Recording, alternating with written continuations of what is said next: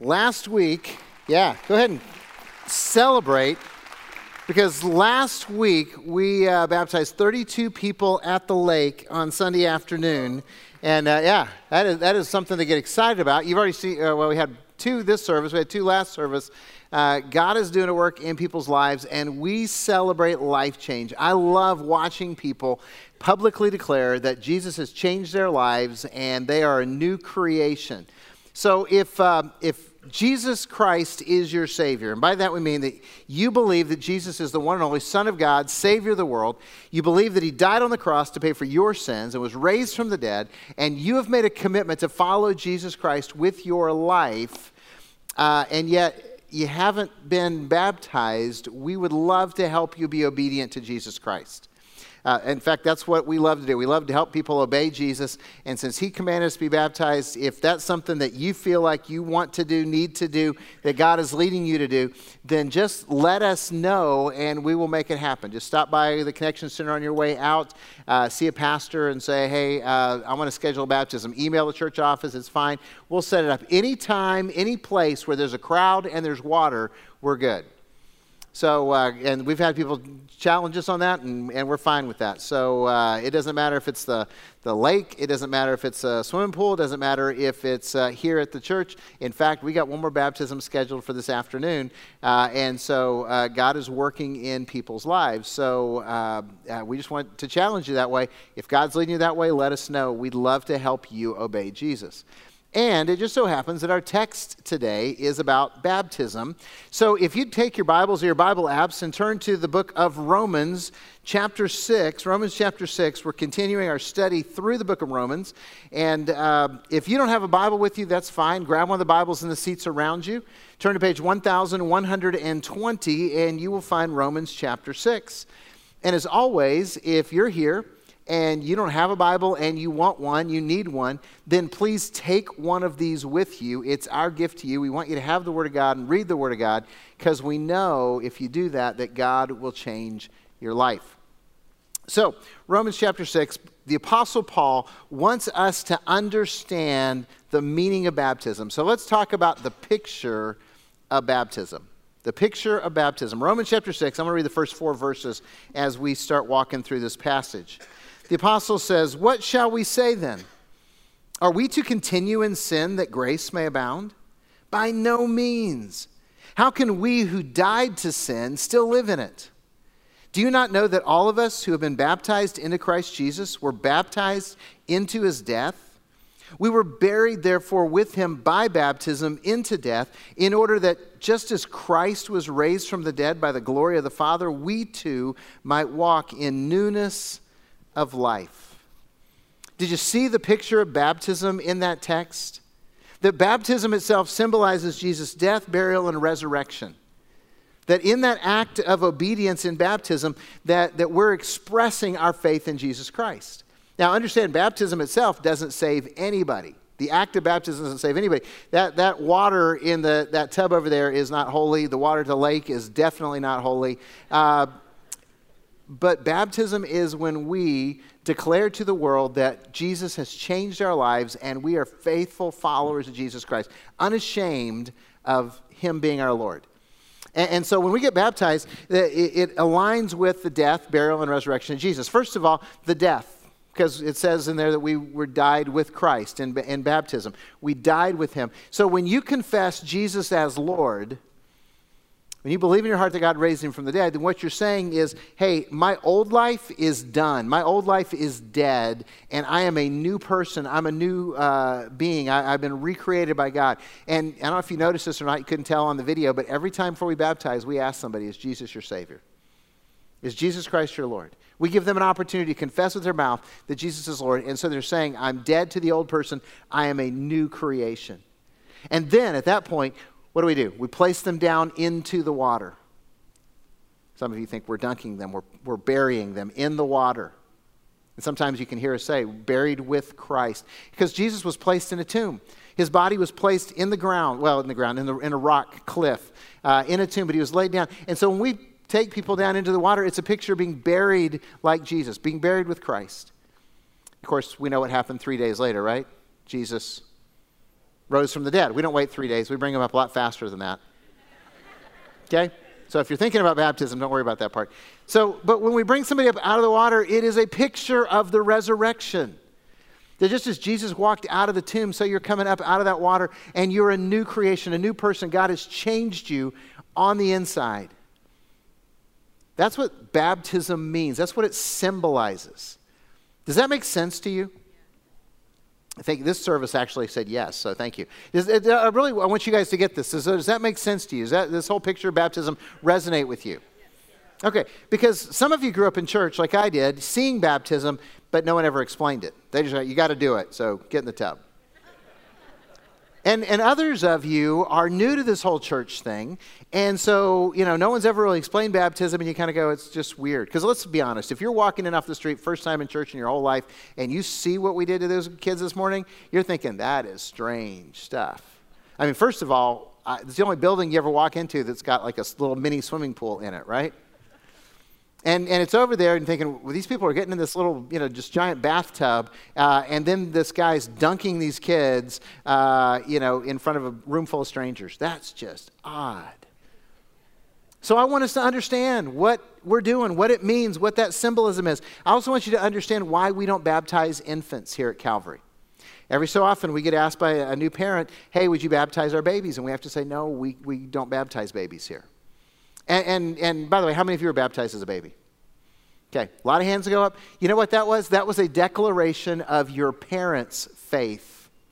It's a beautiful picture of your parents' faith. They did what they'd been uh, taught to do and explained to do to declare their faith in God. But see, baptism is your faith being expressed. It's you telling the world that you have decided to follow Jesus with your life. Not somebody else deciding for you, not somebody else hoping it's going to stick, but you saying, I'm a new creation and I want the world to know that Jesus Christ has changed me. And so it took me a long time because I, I, grew up in a, in a tradition that didn't celebrate infant baptism. In fact, they denigrated it. To understand that's a beautiful picture of your parents' faith, it's not your faith. So, how have you expressed your faith in Jesus Christ?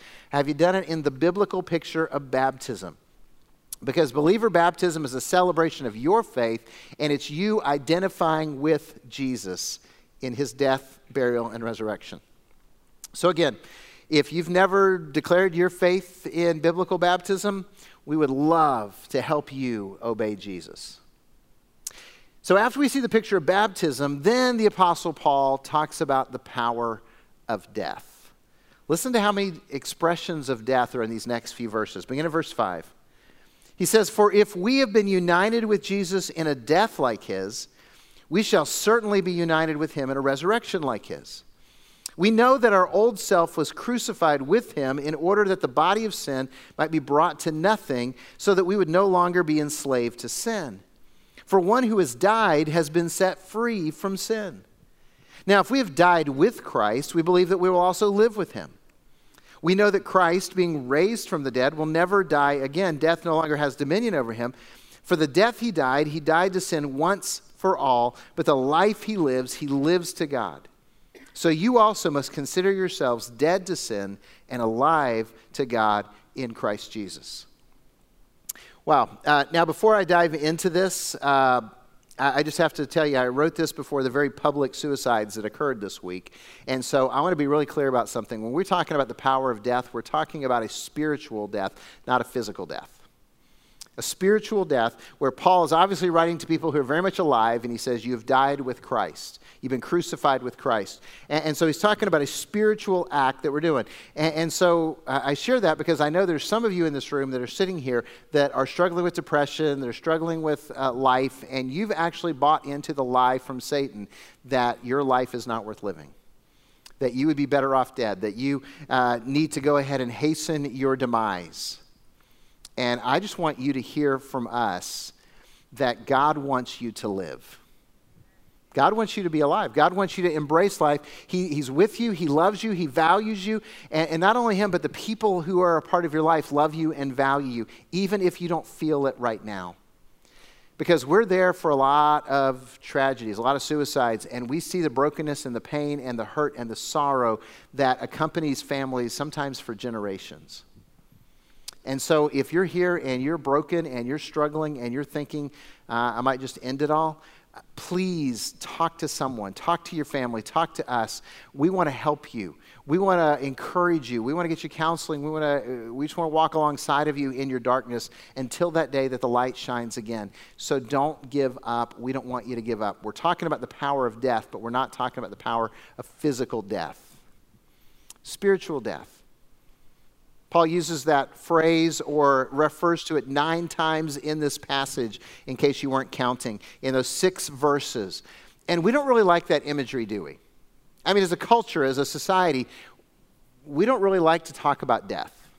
I mean, we do when it's a public tragedy uh, and that kind of stuff, but we really want to pretend that it's not going to happen to us. We want to avoid it. We want to ignore it. Uh, I mean, our society is obsessed with what? Staying young. We want to stay young, right? So we do all kinds of things to deny the fact that we're getting old, right? You got plastic surgery, you got facelifts, you got Botox, you got dyeing your hair, you got all this kind of stuff that we do so that we can look young. Problem is, we don't feel young. You know, if you're actually getting older, it starts hurting after a while. And you're like, oh, yeah, I can still do all the stuff I used to be able to do not. Uh, and, uh, you know, or I can, but for a lot less time, and it takes me a lot longer to recover. It just, you know, there, it, there's no denying the reality that with aging uh, comes pain. That, that's part of life. That's what happens. And, and, so we try to deny it. In fact, you want to be a conversation killer? You want to just ruin the party? Just look at somebody and say, So, you got a will? or how about this? How much life insurance you carrying? I, I don't want to talk about that. Hey, you want to really like totally blow their mind? And say, hey, why don't you go ahead and sit down and plan out your funeral service? Yeah, see, that, that freaks people out. Your family will really appreciate it when the time comes, but that freaks people out. We don't want to talk about it. And other than the tragedies and the, you know, the, the suicides and the illnesses that strike down those who are young, why are we ever surprised by death? I mean, come on, Scripture actually tells us it's going to happen. It's appointed unto man once to die and then judgment. That, that, that's a guarantee. So our expectation ought to be okay, how are we living rather than uh, I, want, I don't want to talk about dying. And we need to kind of embrace the countercultural viewpoint of Scripture. That's what Paul wants us to do. He's saying, hey, look, understand that death unleashes God's power in our lives. The spiritual death unleashes God's power in our life. Listen to the Word of God. Jesus, in the Gospel of Luke, chapter 9, he says this If anyone wants to come after me, he must deny himself, take up his cross daily, and come follow me. For whoever would save his life will lose it, but whoever loses his life for my sake, he will find it or save it. For what does it profit a man if he gains the whole world and yet loses or forfeits himself, his soul? He said, Look, if you really want to find life, then take up that implement of torture, deny your selfish desires, and follow me. Embrace that spiritual death. The Apostle Paul chimes in. Galatians chapter 2, he says, For I have been crucified with Christ. It is no longer I who live, but Christ who lives in me. And the life I live in the flesh, I live by faith in the Son of God who loved me and gave himself up for me. Catch it? I've been crucified with Christ. I, this old way of life, I am dead to it. It's just like, uh, you know, uh, I'm not living for myself any longer. I'm living for Jesus. Uh, Colossians 3. The Apostle Paul, writing to the church there, says, If then you have been raised with Christ, if you're a follower of Jesus, Seek the things that are above, where Christ is seated at the right hand of God. Set your minds on things that are above, not on things that are on this earth, for you have died. He's obviously writing to people who are very much alive. You have died, and your life is hidden with Christ in God. When Christ, who is your life, appears, then you also will appear with him in glory. He's saying, hey, look, your life is wrapped up in Jesus. It's, it's all about Him. So go ahead and embrace the spiritual death and say, hey, look, I, th- this world's not about me, it's about Christ. There are many more examples, but I hope you get the picture. As Jesus followers, we are to die to our previous life. We are to be crucified with Christ in the spiritual sense. And, and we do that because death leads to life. Death leads to life. life abundant, and life eternal. Did you catch some of these statements? Verse 5 For if we have been united with Jesus in a death like his, we shall certainly be united with him in a resurrection like his. Verse 8 Now, if we have died with Christ, we believe that we will also live with him. You see, Jesus you know, wants to give us life abundant and life eternal. He calls us to let go of that death filled life of self destruction, of selfishness, of, of addictions, and to embrace the real life that He wants to give us. But, but it happens when we let go of that life of death and we embrace the, the life that God has for us. And, and yeah, we occupy a world that is filled with death. And we talked about that last week. Uh, but the more we die to our destructive urges, the more we experience the life that God desires to give us. And honestly, and this is just a, a you know, point in fact, if we don't die, we will never experience the eternal life God prepares for us. Uh, death is part of God's redemptive plan. Spiritual death now, physical death eventually. Because what's waiting for us as followers of Christ when we actually exit this world. We get, yeah, we get heaven, and in heaven we get a new body. I am ready to trade in this one. I don't know about anybody else, but you know, when scripture says the new one is going to be no more suffering, sorrow, death, or pain, I am all in. Okay? And, and, and that's part of our redemption. Now, some of you, like me, grew up in, in church where, uh, uh, how, do, how do I put this? Um, I was taught to uh, uh, hope for the fact that I wouldn't actually die physically. Any, anybody else grew up in the, the Hal Lindsey, Late Great Planet Earth, scare people out of hell or scare the hair out of people? I don't know, one of the two uh, kind of thing? Okay. See, you grew up like that way, and, and here was the promise. People say, oh, you know what? You know, Jesus is going to come again. He is. Uh, and, and he's going to rapture us out of here, so we're not going to have to die. And when you're 18, that sounds pretty good. Can I just say that if you've been holding out for that hope, the odds are not in your favor. Right. Scripture never makes that promise, but uh, you know if it happens, great. But you might as well get prepared for the fact that God at one day is going to redeem you through death. And I say redeem because this is what happened in the Garden of Eden. Uh, you know, last week I challenged you guys to read Genesis 1, 2, and 3 because uh, we talked about how death came into the world. So here, here's what happened Adam and Eve sinned against God. They, they defied God when they ate from the tree of the knowledge of good and evil. And then God kicked them out of paradise and he guarded the tree of life. He didn't want them to live forever in a state separated from him. So he redeems us through Jesus and his sacrifice, and he redeems us forever because one day we get to trade these corrupted bodies for those perfect ones, and that sounds like a really good deal to me. So death leads to life. So die to your sin and discover the life that God has for us, and death leads to freedom. It leads to freedom. Uh, did you notice verses 6 and 7 uh, again in this text? Just want you to hear the words. We know that our old self was crucified with Jesus in order that the body of sin might be brought to nothing, so that we would no longer be enslaved to sin. For the one who has died has been set free from sin. See, before Jesus came, we were all slaves to sin, period. We had no choice. We were slaves to our selfishness, our rebellion, our self destruction. It's our nature. But Jesus died to change that. He died to set us free, to free from the slavery of sin, free from the fear of death, free from the inevitable judgment. So if you're stuck in your destructive habits, if you're watching your marriage and your family implode, if you're feeling lonely or broken or despairing, Paul calls you to embrace the spiritual death that leads to freedom. Uh, because when we die to our addictions, we discover freedom to live. By the way, if you're struggling with that, we've got a ministry called Celebrate Recovery that meets Monday nights at 6:30. And for the next two weeks, because we've got Adventure for the City here, they're going to be meeting at Titan Gym right across the highway. So uh, if that's you, check it out. 6:30. I know it sounds weird, Titan Gym, but they're partners with us, so we're going to just go ahead and use their space.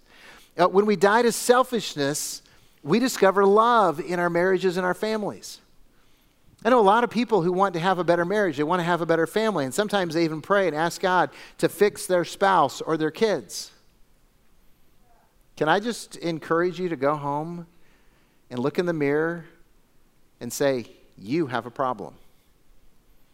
See, we want God to change other people so that we can be lazy and just stay the way we are, and that's selfish. And what's going to happen is if you'll ask God to heal you of selfishness, if you ask God to teach you how to love like Jesus, how to serve like Jesus, how to forgive like Jesus, how to give grace like Jesus, it will radically change your relationships It'll change your marriage. It'll change your family. It'll change your relationships with your kids. It, it, it, will happen when you die to that selfishness. When we sacrifice our self centered agenda, we discover freedom and joy in relationships and we discover purpose in life, but we have to choose death to get there. So here's the question Are you living free? Are you still captured by sin? Are you living free? Are you still captured by sin? Because a lot of times in church, we we'll ask that question, and then we'll kind of wrap up the service and send people out. And there's a lot of people who are kind of like, yeah, I'm still kind of struggling with a lot of sin in my life. I'm still, you know, enslaved in some places in my life because most of us are not living as free as God intended. But then at that point, we kind of, as pastors, tend to pull the punches and and people sit there and the Holy Spirit convicts you and kind of points part of your life out and says, hey, you know, you should change this, you should repent of that. And, and then you just walk out the door promising yourself you're going to live differently, and we don't. And we just continue on in that slavery. So I don't want to do that. Um, here's, here's what I know unless we get honest about us with God, we're going to stay stuck in that place of slavery to sin. Unless we get really honest about what we're struggling with and who we are, we're, we're just going to stay stuck. And by the way, honest, being honest in Scripture is the word confession. See, the churches I grew up in, nobody wanted to ever confess uh, because that then people would be, you know, judging them and all that kind of stuff. And so people just carried their secrets with them and lived in slavery. And they would talk about half the confession thing. You know, if we confess our sins, God is faithful and righteous to forgive us of our sins and purify us of all unrighteousness, which is absolutely true and a wonderful promise from God. But it's only half the equation. You know what the other half is? Confess your sins one to another and pray for each other that you may be healed. That you might be healed. You see, if we walk out the store and the only person who knows our stuff, our secrets, is God, then those secrets are going to own us and destroy us. But when we have the courage to step into the light and to bring our junk into the light, then God can start healing us through the people, uh, people around us who love us and who love God and want to help us overcome that stuff. And I've already mentioned that, that you know, we've got avenues for that, but I'm just going to tell you right now if, if there's some stuff you're keeping secret and, and you know it's destroying you, then I'm going to challenge you to get honest with yourself, with God, and with somebody else. It might be a friend, it might be a spouse, it might be the prayer team here at the front after the service. They'll pray for you today and continue to intercede for you throughout the week. It might be one of the pastors, and you go, I don't want to talk to the pastor when there's 100 people around. Then make an appointment. Well, we'd love to sit down with you and hear your story and, and help you to understand God's grace for your life. It might be counseling. It, it might be uh, Celebrate Recovery. There's so many avenues for you to find a way to get honest about yourself and about your life and your struggles so that Christ can set you free. See, when we die with Jesus, we're a new creation raised to walk a different kind of life.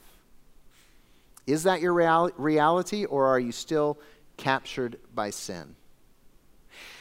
Because so many of us are captured by sin, let's discuss the problem of zombie Christians. That was not what you were expecting to write in that blank, was it? Every service has kind of been like, did he just say that? Yes, he did. The problem of zombie Christians. Let's continue verse 12. Doesn't use the word in the Bible, but it, you'll see what I'm saying. Let not sin, therefore, reign in your mortal body to make you obey its passions. Do not present your members to sin as instruments for unrighteousness, but present yourselves to God as those who've been brought from death to life.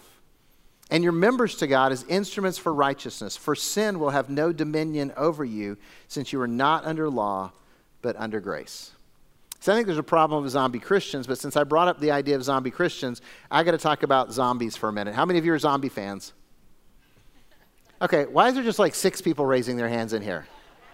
All right, let me rephrase this. How many of you ever watched the, you know, The Walking Dead, Fear of the Walking Dead, World War Z, any of the zombie movies, even The Night of the Living Dead? Come on, put your hands up, put them up high. We're, look, every service is the same way. Ten times as many people raise their hands when we go get honest.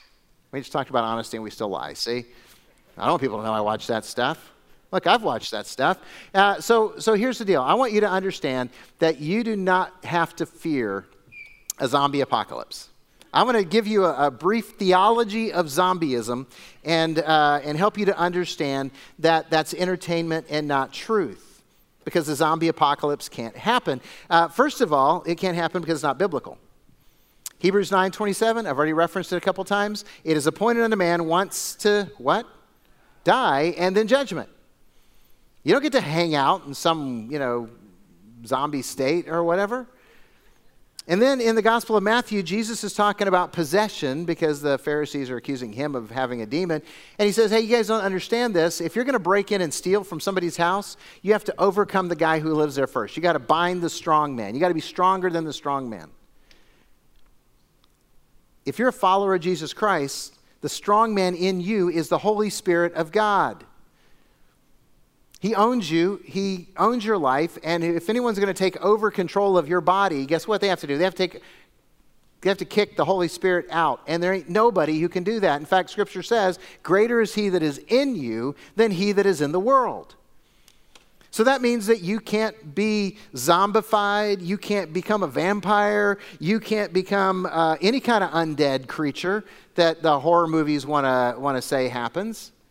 And as Jesus was addressing, you can't be possessed by an evil spirit if you're a follower of Jesus. Now, you can be manipulated to, deceived, lied to, but you cannot be coerced because the Spirit of God is in you and greater is he that is in you than he that is in the world. We need to understand biblical theology and what that means for our lives. So, um, you can't be a zombie, a vampire, or undead. Uh, you also, just for those of you who grew up in the fear mongering Christian days, you can't receive the mark of the beast. Okay? Again, grew up on those Hal Lindsey, Late Great Planet Earth, uh, Left Behind series, all that kind of stuff. And they were always telling us, oh, you can't use a credit card, you can't do this kind of stuff because you receive the mark of the beast. Can I just tell you something? If that's a fear of yours, and a lot of you know long-term Christians carry that, can't happen. If you read the Bible, you learn this stuff.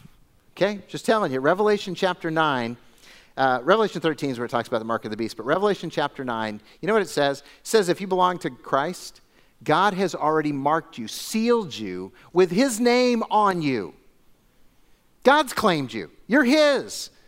And again, ain't nobody going to kick God out. Ain't nobody going to say, hey, oh, oh, God, I got him instead of you. No, you belong to Christ. You're his. You're safe. So, you can't be a real zombie but you can be a zombie Christian. You go, what's a zombie Christian? Well, think about it. Present yourselves to God as those who've been brought from death to life, and your members to God as instruments for righteousness. A zombie Christian is a person who's entered into a life changing relationship with Jesus, but still lives like they were dead. We know the reality of the resurrection power of Jesus Christ, but we still live enslaved to sin. We're still caught up in it. See, Jesus brought us from death to life, so why are we choosing death over freedom and life? So let's do a zombie check, okay? Now, this is not for the people sitting around you. I don't want you to go, you're a zombie. I have to shoot you later. Um, that's, that's not good. This is for you uh, to find out that you know, if you're a zombie Christian or not. So you, these aren't your notes, but you might want to jot them down anyway. You might be a zombie Christian if there's no joy. There's no joy. If misery and despair mark your life, uh, think about it. Zombies never throw parties, I watch the movies. They don't throw parties, they don't celebrate, they don't laugh. You don't have zombie stand up comedians or anything like that. It, they're just, they're miserable. And yet, Scripture tells us to rejoice in the Lord always. I'll say it again rejoice. So, how is your joy quotient? Do you celebrate the blessings of God spontaneously, naturally? Or is it something that you have to be prompted for to be grateful and joyful? Because you might be a zombie Christian if there's no joy. And you might be a zombie Christian if there's no relationship or valued relationships. In other words, do you talk with God throughout the week or is it just for an hour on Sundays? Do you actively engage in relationships with your spouse, your children, and your grandkids, and your friends? Or do you just sit around and. Uh, uh, you see, you never see zombie weddings. You don't see any sorrow expressed by zombies when the one next to it gets blown away. Right? There's no grieving, there's no sorrow, there's no emotional investment. So, how are your relationships? How's your relationship with God? Is it living and active? Is it, is it vibrant in your life, or do you feel like you're talking to a stranger? How's your relationship with your family? Do you realize that family is the first ministry responsibility that God gives to all of us? So, if you're married, how's that relationship? With your kids, how's that relationship? Does it demonstrate that you value them, that you're vested in them, that you weep with them and rejoice with them? How's your relationship with others? By the way, we encourage life group participation because we know that if you're in a life group, it's going to be a lot harder to be a zombie Christian because you're going to be sharing life with people and building relationships with them. So you might be a zombie Christian if there's no relationship and if there's no joy. And finally, um, you might be a zombie Christian if you're self destructive and destructive to others. You see, every time I see zombies, they pretty much just try to kill and eat people. I mean, that's kind of the zombie purpose, right? Kill and eat people. And you know what I notice about zombies is if um, you cut off their arm or their leg, they don't care. They're still going to try and kill and eat you. They're, they're self destructive and they're destructive to others. If you follow Jesus and you're still destroying yourself or you're hurting others, then please wake up and get help. And I've mentioned Celebrate Recovery, and I've mentioned counseling, and I've mentioned pastors. Uh, we've got classes. Wake up, get help, and repent. Change the direction of your life. That's what repentance means changing directions. Don't let sin be your master. You chose Jesus as your master, so follow him and die to yourself. Discover life and freedom. You see, that's what baptism represents. So, what are you waiting for? My suggestion is we kill the zombies and we follow Jesus. Let's pray.